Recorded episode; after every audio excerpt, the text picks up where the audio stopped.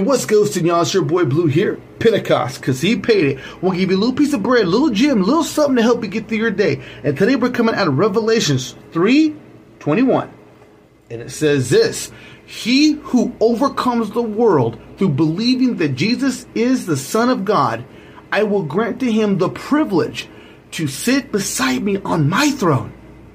As I also overcame and sat down beside my Father on his throne an overcomer who gets through the secular world, keeps the faith, and believes that Jesus is the Son of God, gets the privilege that Jesus got when he went to heaven and sat next to God. We get the privilege to sit next to Jesus.